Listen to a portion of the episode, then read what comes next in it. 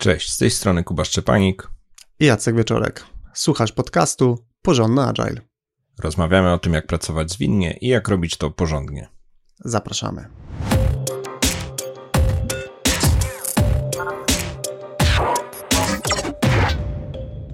Ostatnio ponownie spotkałem przypadek zespołu, który bardzo szybko przechodził do bardzo szczegółowej dyskusji o rozwiązaniu, zamiast e, wniknąć w to, jaka jest e, faktyczna potrzeba klienta w danym przypadku. Ten zespół był bardzo fajnym, zgranym zespołem, robił dużo rzeczy całkiem e, dobrze, ale mm, no moim zdaniem nie było to optymalne, że bardzo momentalnie wskakiwali w rozwiązanie, zamiast zastanowić się, jak podejść do tego problemu w ogóle lepiej. I ponieważ często trafiamy na takie sytuacje, postanowiliśmy poświęcić temu ten odcinek ten temat, który będziemy dzisiaj omawiać, e, bardzo mocno ze mną rezonuje. Można powiedzieć, że tak się wychowałem, ponieważ e, pierwszy zespół skramowy, w którym pracowałem jako Scrum Master, starał się właśnie w ten sposób e, podchodzić do zrozumienia prawdziwych potrzeb klienta. Życzyłbym sobie, czy naprawdę fajnie bym się czuł, gdybym widział, że więcej zespołów w ten sposób pracuje, yy, no bo tak naprawdę to dogłębne zrozumienie, po co coś robimy, yy, no po prostu otwiera nam całą paletę yy, korzyści, o których dzisiaj w trakcie odcinka opowiemy. No i to zgłębienie prawdziwej potrzeby klienta to jest coś, co wspomnieliśmy jako jedną z e, recept na dobry refinement backlogu produktu. E, był to odcinek dziewiąty podcastu Natomiast w tamtym odcinku wspomnieliśmy o tym w zasadzie raptem w paru zdaniach, a no dzisiaj czujemy, że to zasługuje na głębsze potraktowanie i tak naprawdę pełne omówienie, e, więc e, w pewnym sensie rozszerzamy wątek, który był w odcinku dziewiątym. Jeśli jeszcze go nie słuchałeś lub nie słuchałaś, to oczywiście polecamy e, poszukanie odcinka na przykład pod, adre pod adresem porządnyagile.pl łamane na 9.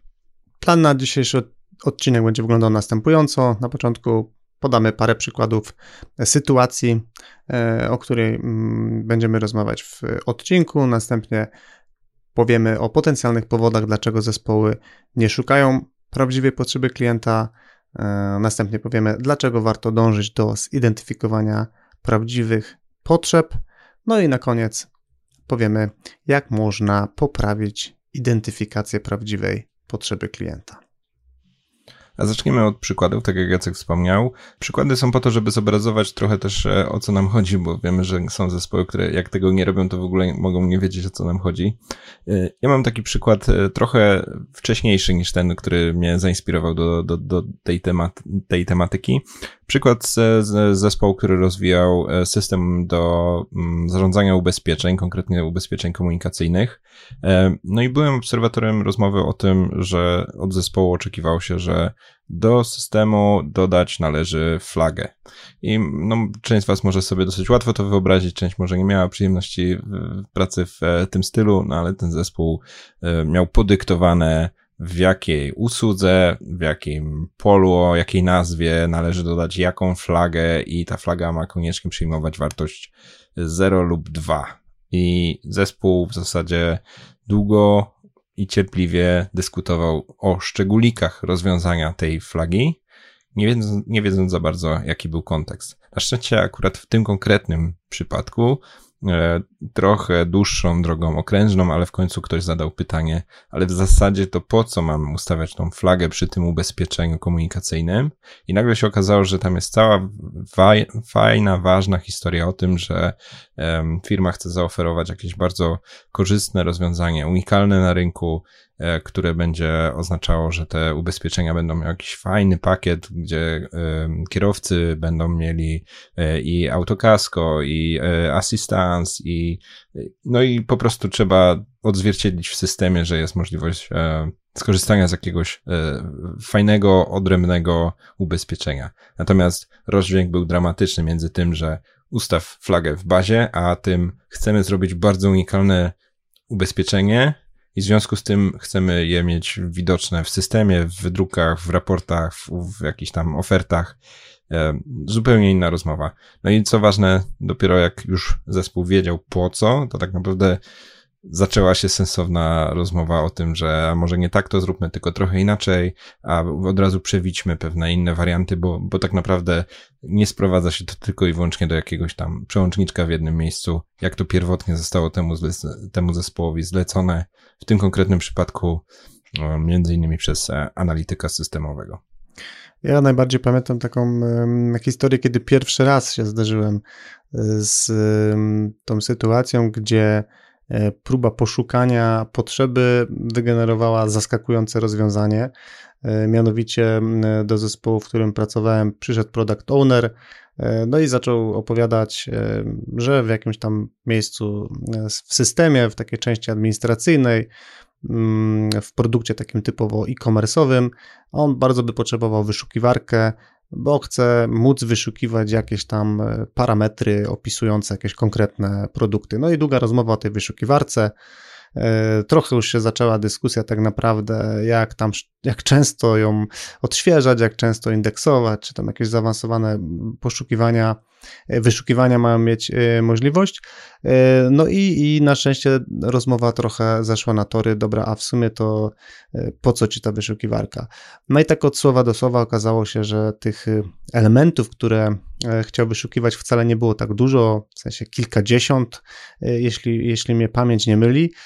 No i w tym momencie zespół, kiedy zrozumiał, jaka jest potrzeba tego, tego product ownera, no to zaproponował zupełnie alternatywne rozwiązanie. Rozwiązanie to była po prostu paginacja e, strony. Paginacja oczywiście dostępna była z pudełka, więc e, można było ją zaimplementować w pół dnia e, zamiast budować wyszukiwarkę, która oczywiście no, byłaby trochę, trochę trudniejsza. Tak więc to był taki moment w mojej karierze, kiedy zrozumiałem, że te pytania trzeba zadawać, trzeba próbować zrozumieć, bo zwykle prowadzi to co najmniej do ciekawych dyskusji, a może też prowadzić do lepszych rozwiązań, tańszych rozwiązań, bardziej dopasowanych rozwiązań. Natomiast y, lata pracy z zespołami nam pokazują, że to nie jest takie proste, czyli jak my jesteśmy już przekonani do tego, że trzeba szukać prawdziwą potrzebę, zgłębiać ją, zadawać sobie te wszystkie pytania, o których tutaj mówimy, no to jak już jesteśmy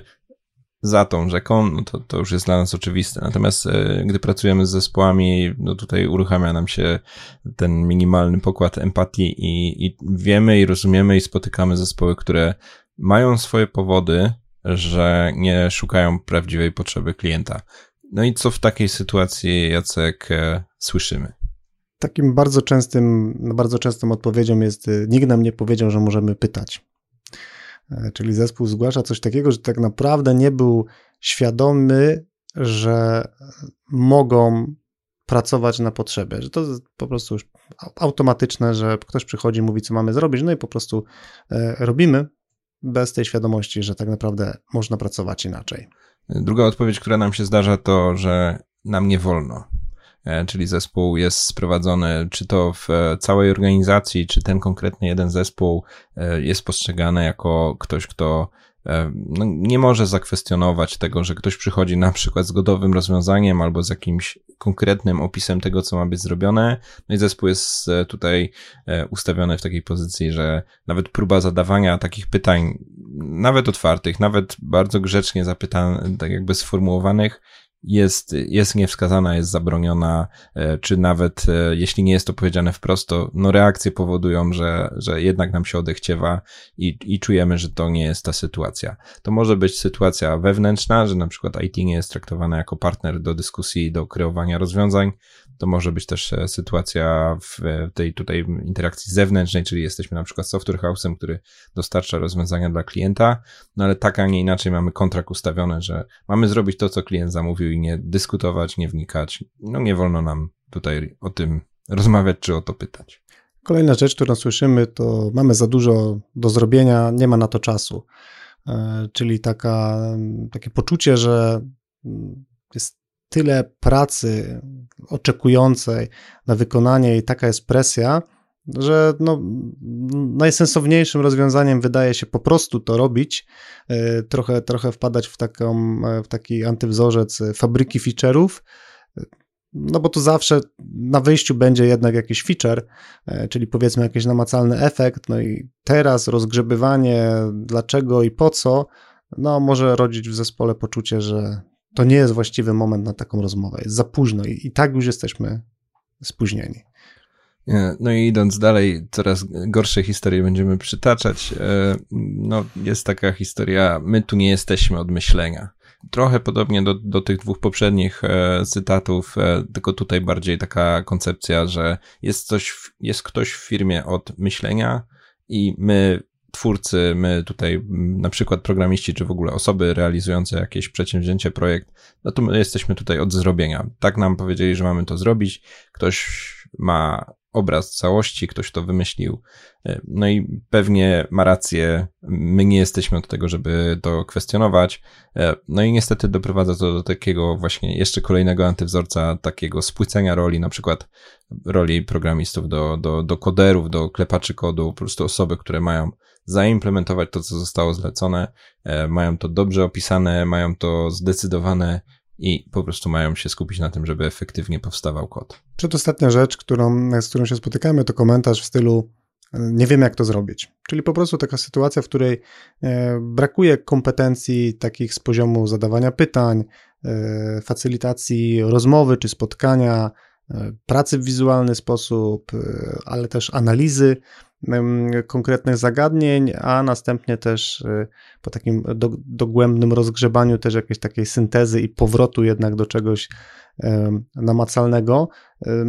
Nie są to domyślne kompetencje, e, które są w każdym zespole. No i po prostu, jeżeli ktoś nie miał szczęścia pracować w takim zespole, który e, ma kompetencje dochodzenia do prawdziwych potrzeb, no to po prostu najnormalniej w świecie ktoś może nie wiedzieć w ogóle, jak się za to zabrać. No i ostatni cytat, który możemy tutaj usłyszeć, niestety chyba najsmutniejszy. Nie mam na to ochoty. E, no, ludzie tak nie mówią, ale mają na myśli, mm, mam to w nosie, nie jestem zaangażowany, jestem zdemotywowany, nie mam na nic wpływu, nie będę zadawał tych pytań, nie jestem szanowany. No i cała taka sfera właśnie e, braku zaangażowania, mm, czy, czy braku, braku motywacji, która powoduje, że e, po prostu nie chce się pojedynczym osobom, a może nawet nie chce się całemu zespołowi e, wchodzić, wnikać, wnieść coś od siebie, zadawać pytania, przemyśleć. Cała ta sfera, o której tutaj w ogóle mówimy. No dobrze, to powiedzieliśmy sobie, co najczęściej jest powodem. To powiedzmy może sobie jeszcze w skrócie, dlaczego mimo wszystko warto drążyć e, ten temat i dążyć do zidentyfikowania e, prawdziwych potrzeb. E, pierwszy powód, który nam przychodzi do głowy, to oszczędność czasu. I tu jest pewien paradoks w porównaniu do tego cytatu z poprzedniej e, części tego odcinka, czyli jesteśmy tacy zajęci, że nie mamy czasu wnikać w potrzebę. Natomiast no, paradoks polega na tym, że dobre wniknięcie w prawdziwą potrzebę jest e, no, dużym z dużym prawdopodobieństwem oszczędnością czasu w dalszych etapach, czyli e, wnikniemy w głębo, głęboko w e, prawdziwą potrzebę, czyli prawdopodobnie złapiemy tą właściwą potrzebę na wczesnym etapie, rozwiąże, rozwiążemy to, to, co jest do zrobienia na, w najwłaściwszy sposób, najkrótszą możliwą ścieżką, na jaką jesteśmy w stanie wpaść na takim etapie e, główkowania. Y, no i coś, co, co nawiązuje do zasad stojących za manifestem zwinnego wytwarzania oprogramowania. Będziemy maksymalizować pracę niewykonaną, czyli oszczędzimy sobie kilku iteracji, być może y, dotkniemy rozwiązanie o te jakieś aspekty, które są naprawdę najistotniejsze. No i, i owszem, poświęcimy trochę czasu na to, żeby zadawać sobie trochę pytań, trochę pownikać, o tym jeszcze będziemy mówić, co można zrobić, ale dzięki temu nie będziemy robili pracy bezsensownej, nie będziemy robili kilku okrążeń poprawiania, zaoszczędzimy czas, inwestując go na odpowiednio wczesnym etapie w dobre przemyślenie tego, co jest do zrobienia. E, drugim powodem, dla którego warto dążyć do identyfikowania prawdziwych potrzeb klienta, jest to, że e, liczymy na kreatywne pomysły. Czyli nie ograniczamy się tylko do tego gotowego rozwiązania, jednego rozwiązania, które zostało stworzone w czyjejś głowie, e, tylko jednak zapraszamy zespół do poszukania palety rozwiązań. E, I rozmawiamy tutaj z całą grupą osób, które mają najczęściej różne perspektywy, często też znają e, produkt, co powoduje, że potencjalnie to rozwiązanie będzie po prostu lepsze. Oczywiście zakładając wariant, że ten pomysł, który został przyniesiony do zespołu, nie został wcześniej w jakimś tam sposób też przemyślany. No niemniej jednak ten, ten, ten, to dotknięcie zespołu deweloperskiego na bazie moich doświadczeń często potrafi wywrócić nawet te pierwotnie przemyślane pomysły. Dobre zgłębienie e, prawdziwej potrzeby klienta może prowadzić też do lepszych rozwiązań technologicznych. To jest dosyć podobna kwestia do tego, co Jacek przed chwilą powiedziałeś, ale mimo wszystko e, chcę to jakoś tutaj wyróżnić, bo chodzi o to też, że jeśli wiem, co jest prawdziwą potrzebą, to zwłaszcza jeśli jestem tutaj inżynierem, osobą dobrze gdzieś tam rozumiejącą możliwości technologiczne, być może jakieś nowinki, jestem w stanie na potrzebę klienta zaaplikować również e, tutaj swoją, swoją wiedzę i również e, być może przewidzieć pewne rozwiązania też e, tak przyszłościowo, rzeczy, które by być może nie przyszły do głowy zlecającemu, nie, klient sam być może nie będzie nawet umiał je zamówić, a ja tutaj mając powiedzmy swoją technologię będę w stanie to lepiej rozwiązać, lepiej niż zostałoby kiedykolwiek, jakkolwiek e, zlecone. I ostatnim argumentem, dlaczego warto, to możliwość uzyskania wyższego zaangażowania e, w zespole. I tutaj co najmniej kilka wątków się pojawia. Przede wszystkim takie poczucie współodpowiedzialności i współtworzenia produktu, e, czyli nie jestem tylko tym takim dostawcą, podwykonawcą e, czyjegoś pomysłu, ale no mam szansę w jakikolwiek e, sposób się zidentyfikować E, z produktem. E, pamiętam, współpracowałem z zespołem, który tworzył produkt mobilny i e, fajnie było popatrzeć na to, jak ten zespół cytuje sobie jakieś recenzje, które gdzieś na jakiejś tam platformie mobilnej ta aplikacja dostawała i tak bardzo emocjonalnie reagowali, że jak, nie wie, że tam gdzieś, gdzieś można kliknąć, ten użytkownik. W sensie, oczywiście trochę było w tym śmiechu, trochę prawdy, e, natomiast e, no było widać po prostu, że ten zespół, że, że, że temu zespołowi zależy, że oni chcą, żeby ten produkt był dobry chcą, żeby użytkownicy po prostu no, mieli fajne doświadczenie, więc na pewno ta współodpowiedzialność jest istotna to zaangażowanie prowadzi do tego, że ludzie się angażują, ludzie się chcą, e, ludziom się chce, e, a to jest jedno z takich najczęstszych pytań, które dostaję e, od managementu firm, z którymi pracuję, jak budować zaangażowanie. Tak więc no, to jest taka dosyć prosta odpowiedź. No, pozwólmy ludziom współtworzyć produkt, dajmy im poczucie jakiejś tam autonomii. To może być i autonomia na poziomie technologicznym, oczywiście w pewnym ustalonym zakresie, ale także autonomia w zakresie produktowym, czyli po prostu możliwość wpływania na to, jak coś będzie e, funkcjonować, jak będziemy rozwiązywać konkretny e, problem czy potrzebę użytkownika. No dobra, to już ustaliliśmy, dlaczego mogą być zespoły, które nie zgłębiają potrzeby klienta. E, mamy też wymienione zalety takiego dobrego podejścia do potrzeb klienta. No to mm, ustalmy kilka naszych rekomendacji, jak można poprawić tą identyfikację prawdziwej potrzeby klienta. No zdecydowanie rekomendujemy pomijać pośredników. E, czyli co do zasady, tak, taka najogólniejsza porada by brzmiała e, dotrzyj do klienta. Mm, I bardzo często, kiedy, kiedy proponuję takie podejście, żeby w ogóle poddać je pod dyskusję, to najczęściej spotykam się z taką reakcją obronną na zasadzie to niemożliwe, jak mielibyśmy to zrobić, e, kto w ogóle miałby chcieć z nami rozmawiać i tak dalej. Czyli najczęściej zaczyna się jakaś tam e, wyliczanka e, powodów, dla których to jest niemożliwe i w pewnym sensie to rozumiem, no bo jeżeli ten klient jest trochę traktowany jako takie, jakiś taki byt obcy, który tylko gdzieś tam te pretensje swoje w jakimś call center y, czy w customer care zostawia, no to aż trudno sobie momentami wyobrazić, że nagle to miałaby być y, osoba czy osoby, z którymi y, zaczynamy rozmawiać.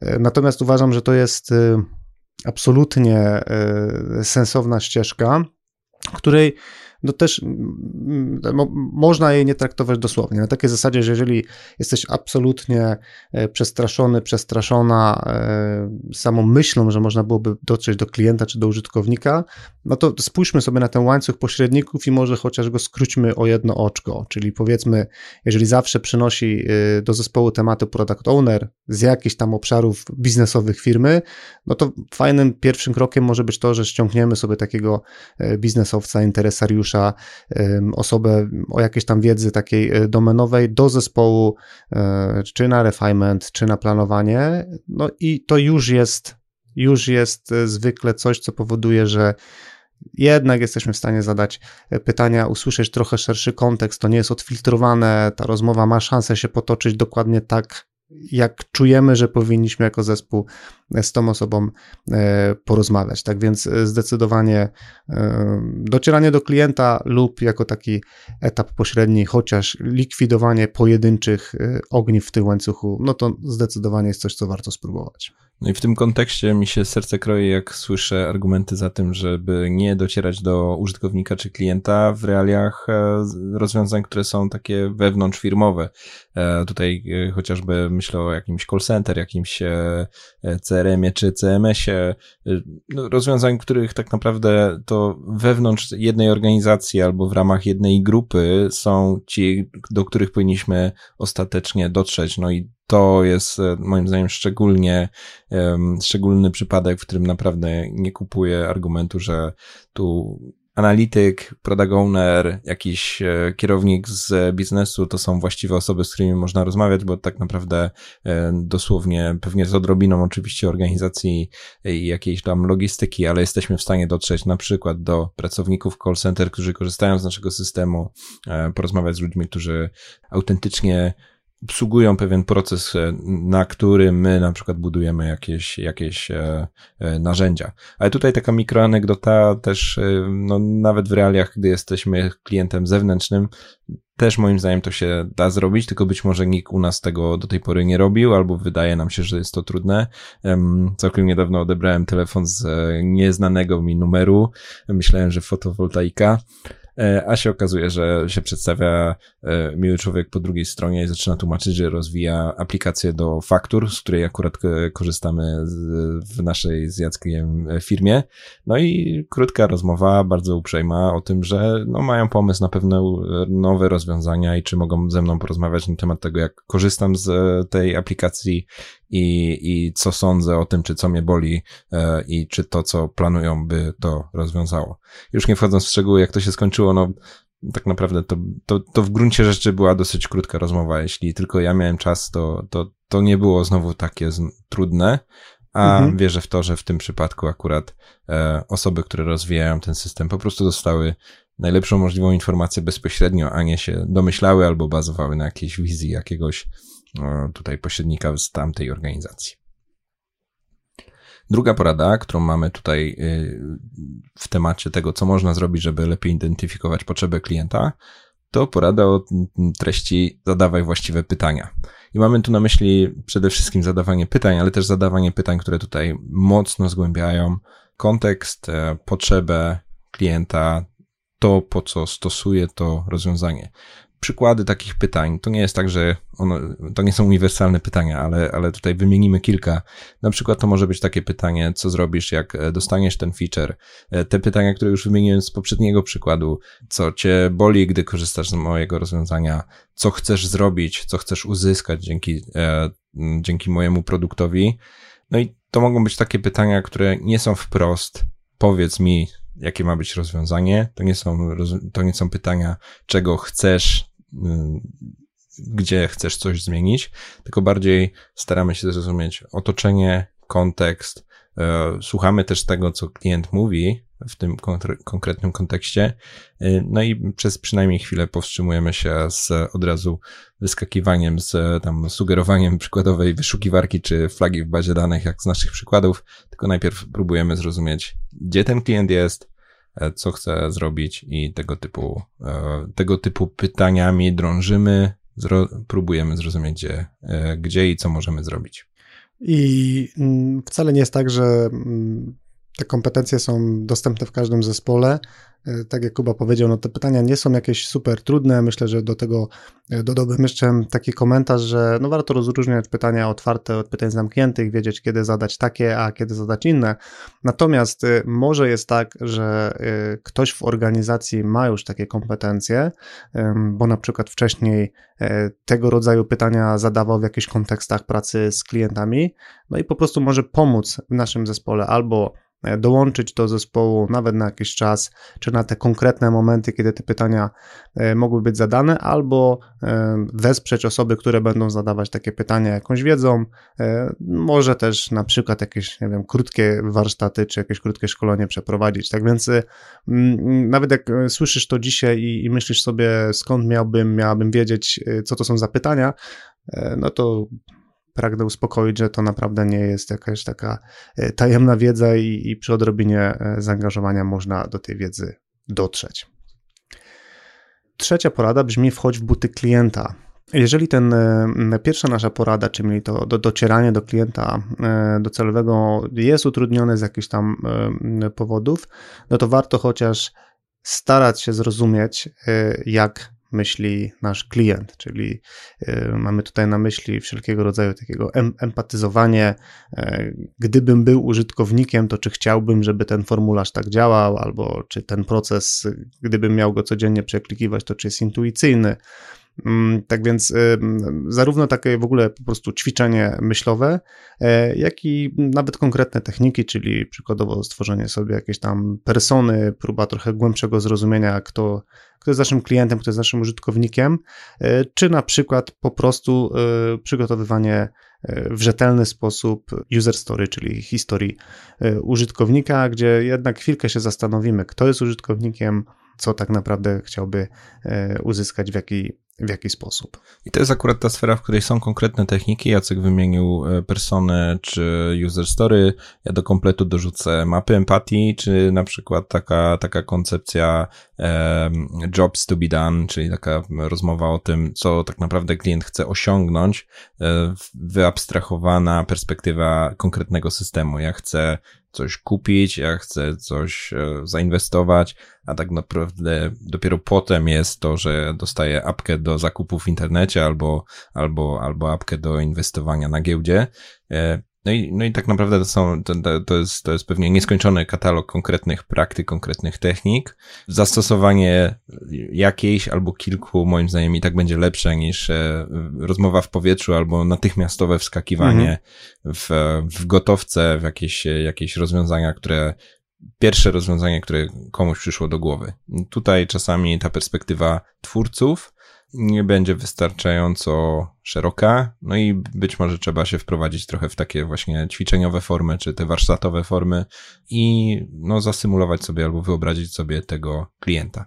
W wielu zespołach, zwłaszcza takich wytwarzających, e, takich wytwarzających oprogramowanie zespołach, które, które mają różnorodne kompetencje, Fajnie, jeśli jest osoba, która patrzy bardziej na tą perspektywę, może to jest jakiś projektant UX, może to jest, e, może to jest analityk, który umie e, poprowadzić tego typu warsztaty, ale nawet w zespole, który takich osób nie ma, to, no to to są techniki, które nie są jakąś tam tajemną wiedzą i o gruncie rzeczy one są dosyć proste. Bardziej chodzi o to, żeby sobie w ogóle dopuścić myśl o tym, że nasi klienci mogą nie rozumieć naszego systemu, nasi klienci mogą być zmęczeni, zirytowani, albo obsługiwać naszą aplikację z grabiałymi palcami, bo są z zawodu kurierami i, i, i nie mają aż tyle czasu i takiej swobody postępowania, jak my mamy w naszym cieplutkim biurze albo w naszym e, przytulnym home office.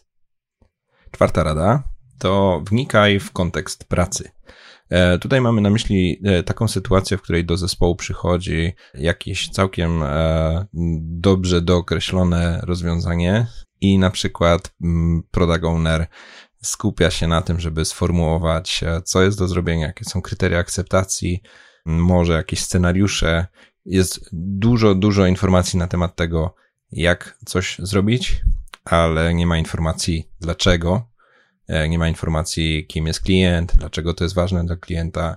I cała taka otoczka, która powoduje, że lepiej rozumiem, po co to mam zrobić.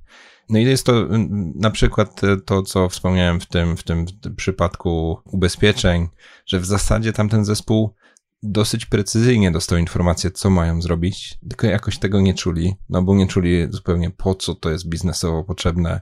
Y, I też y, całkowicie w tym przypadku product owner odciął od tej, tej sfery możliwego zaangażowania, że kurczę, robimy coś wartościowego, robimy coś sensownego, to, to, to jest po coś i, i widzimy i czujemy z tego dumę albo potencjalną dumę, która na nas czeka, gdy to zrobimy. Więc to wniknięcie w ten kontekst pracy, po pierwsze, buduje to zaangażowanie, o którym mówiliśmy, ale tutaj, jeśli jesteśmy w kontekście odcinka o e, zgłębianiu potrzeb klienta, no to ten kontekst, e, po co to robimy, e, czemu ma to służyć, jaki problem rozwiązać, jakie ułatwienia zapewnić, no to jest wszystko coś, co pozwoli nam w ogóle zacząć myśleć o tej perspektywie, że to jest po coś i być może dać okazję do tego, żeby zadać jakieś kolejne pytania, zastanowić się, e, gdzie to wszystko może zmierzać, e, czy nawet e, takie pytania, które może też nadają się do tej części o zadawaniu właściwych pytań, mhm. a, a jak sobie radzi użytkownik w tej chwili, gdy nie ma tego feature'a, albo jak już mu damy ten feature, to jak się zmieni jego zachowanie, co mu się skróci, co mu się uprości, albo co jeszcze będzie robił, gdy już skończy tam generowanie jakiegoś formularza albo eksport jakiegoś pliku. E, tutaj no, te pytania się mogą z różnym natężeniem pojawiać, czyli jeżeli to nie jest e, domyślna praca product ownera, że zaczyna od e, dlaczego i od potrzeby, no to tych pytań może być więcej. Natomiast no, wielokrotnie spotykam product ownerów, którzy po prostu już domyślnie w ten sposób funkcjonują, czyli po prostu zaczynają od wytłumaczenia kontekstu i jakby no nie ma innego sposobu opowiedzenia, no chyba, że mówimy o czymś absolutnie jakimś takim niewymagającym myślenia, jakimś drobiazgu, no to czasem po prostu jest jakiś większy konkret. E, tak więc e, no, oczekiwanie od product ownera po prostu, że będzie w ten sposób pracował, spowoduje, że tych pytań najprawdopodobniej będzie mniej, bo to po prostu stanie się domyślny sposób e, naszej pracy i po prostu w ten sposób będziemy funkcjonować. I ostatnia porada, którą, którą mamy, brzmi nie bądź zbyt przygotowany. To jest taka porada trochę powiedzmy sobie studząca te wszystkie e, rzeczy, które powiedzieliśmy przed chwilą. E, mianowicie e, ktoś może mieć pokusę, żeby wszystkie te rzeczy przygotować, rozpisać na bardzo dużym detalu, przygotować już wspaniałe makiety. I to jakby często Intencje stojące za takim przygotowaniem są e, bardzo fajne, ale nadal tutaj mówimy o tym, że to jednak w czyjejś głowie się e, ta synteza dokonała i może to jest, tak jak rozmawialiśmy, krótkofalowo interesujące, bo skróci rozmowy, natomiast no, paradoksalnie może się okazać, że wcale nie, że gdybyśmy przyszli do zespołu na wcześniejszym etapie trochę, to udałoby się e, wypracować coś innego, może coś e, tańszego w wykonaniu o takiej samej bądź e, większej wartości. Ja jestem ogólnie dużym fanem e, podchodzenia do refinementów, czyli do doskonalenia backlogu produktu w taki sposób iteracyjny. Czyli normalne dla mnie jest, że product owner przychodzi i mówi: Słuchajcie, jest taki taki problem, coś takiego zidentyfikowaliśmy, albo nie wiem, z, z jakichś tam ankiet płynie nam feedback, że coś no i po takiej pierwszej rundzie to zespół może po prostu pozadawać trochę pytań e, i tyle. Na zasadzie, dobra, to product owner sprawdzi coś tam, UX sprawdzi coś, analityk coś, deweloperzy też tam zajrzą w kod, no i się spotkamy, nie wiem, za dwa dni, za trzy dni, za pięć dni i już jesteśmy mądrzejsi. I już sobie możemy troszeczkę eksplorować, dobra, to jakby to można było rozwiązać.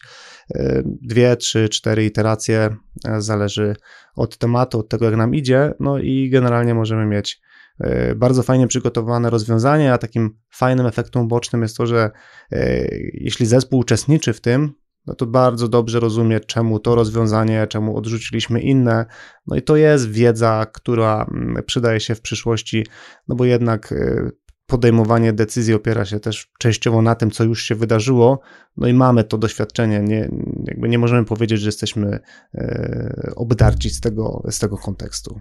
I nawet by się trafił taki niewysublimowany przypadek, że w zasadzie ten product owner na przykład przyniósłby już całkowicie rozpisane user story kryteria akceptacji i tu zespół nic by nie wymyślił innego niż sam product owner wymyślił, to i tak moim zdaniem jest wartość w tym wszystkim, co Jacek opowiadasz, że e, dochodzimy do tego razem, e, dajemy sobie szansę, czy na przykład e, odcinamy te, te takie negatywne możliwe zjawiska, że my tu jesteśmy od wykonania, my tu jesteśmy odcięci, my mamy zrobić dokładnie to, co nam zlecone. Więc no, częścią pracy zespołu takiego twórczego jest również to główkowanie razem, nawet jeśli to główkowanie razem i tak doprowadzi w niektórych przypadkach do tego samego rozwiązania, na które wpadłby na przykład e, doświadczony product owner, który bardzo dobrze zna produkt i klienta. Więc nawet jeśli ten, e, to przygotowanie byłoby często trafne, to i tak e, też podpisuje się pod poradą nie bądź zbyt przygotowany, bądź może e, zostaw trochę miejsca na to, żeby zespół razem z tobą mógł ten backlog produktu budować i, i tak naprawdę pewne rzeczy odkrywać razem i się uczyć razem, a nie koniecznie mieć wszystko gotowe, podane na tacy. No i z pełnym odarciem niestety z tych różnych korzystnych zjawisk, o których wspominaliśmy. Ale dla równowagi mamy takie małe zastrzeżenie na koniec a propos tych wszystkich porad, że y, jesteśmy w stanie sobie wyobrazić sytuacje, w których e, trochę szkoda zachodu do tego i wkładania wysiłku, o którym tu mówimy, zastosowania konkretnych technik, czy e, organizowania jakichś e, spotkań warsztatowych. Gdzieś jest pewnie dolna granica rzeczy, które są absolutnie standardowe, absolutnie trywialne, takie bardzo, bardzo podstawowe, tanie w realizacji.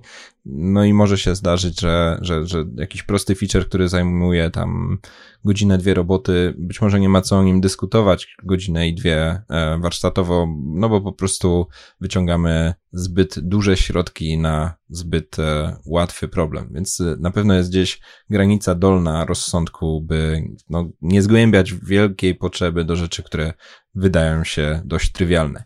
Aczkolwiek sami mamy poczucie, że nawet rzeczy, które wydają się dosyć proste, mogą zasługiwać na, na, na, na zastanowienie się, więc to niestety każdy zespół musi sobie sam ocenić, gdzie jest ta granica i co to jest to coś, co jest trywialne i niewymagające zgłębiania potrzeby klienta. No i chyba jeszcze jeden komentarz do tego, co mówisz, to to, że to nazwijmy to szeroko pogłębianie zrozumienia i generowanie rozwiązań, to można zrobić e, bardzo efektywnie i bardzo nieefektywnie. E, więc tu na pewno w ciemno odsyłam do, do odcinka, w którym rozmawialiśmy innymi o facylitacji spotkań, e, no żeby po prostu, jeżeli już, już się zagłębiamy, inwestujemy czas, no to żeby to po prostu było efektywne. No nie ma nic gorszego niż poczucie, że spaliliśmy godzinę i w sumie nie wiemy, gdzie jesteśmy, nic nie zapisaliśmy, nic z tego nie wyszło, nie wiemy, jakie są plusy, minusy. No, na pewno y, takie działanie spowoduje, że szybko usłyszymy, wy tu chyba za dużo myślicie, no bo to będzie tak z boku widoczne, myślę, bardziej w tą stronę. No i po prostu pójmy, pójmy do brzegu, jednak ktoś tam to będzie wam z boku przygotowywał, a wy róbcie. Tak więc e, idąc tą ścieżkę, którą tutaj polecamy, no to jakby równocześnie trzeba dbać o to, żeby to po prostu miało sens, żeby to przynosiło wartość, żeby to było po prostu zrobione e, w porządny, efektywny sposób. E, szybko sprawdziłem. Odcinek, o którym Jacek mówi, to odcinek 49. Można znaleźć notatkę do tego odcinka pod adresem porządnyagile.pl łamane na 49, gdzie właśnie poruszamy te wszystkie techniki, jak sprawić, żeby spotkania były efektywne. Podsumowując, jak można poprawić identyfikację prawdziwej potrzeby klienta? Pomijaj pośredników. Zadawaj właściwe pytania. Wchodź w buty klienta, wnikaj w kontekst pracy, nie bądź zbyt przygotowany. Ponownie zareklamuję swój warsztat Przypadki Skramowe. E, w momencie, gdy nagrywamy ten odcinek e, zostało dosłownie ostatnich kilka miejsc e, do dyspozycji, więc jeśli e, zastanawiasz się, wahasz się, myślałeś lub myślałaś o tym, żeby się zapisać, ale się nie udało, no to przypominam o tym, że zapisy cały czas jeszcze trwają. Warsztaty odbędą się 16-17 maja. Na szczęście stacjonarnie w takim trybie, który uwielbiam w Warszawie. No a więcej informacji o samym warsztacie i zapisy na stronie 202%.pl łamane na przypadki myślnik skramowe. Natomiast notatki do tego odcinka, docelowo też artykuł, transkrypcję naszej rozmowy, a także zapis wideo znajdziesz na stronie porządnaagile.pl łamane na 85. I to by było wszystko na dzisiaj. Dzięki Jacek. Dzięki Kuba. I do usłyszenia wkrótce.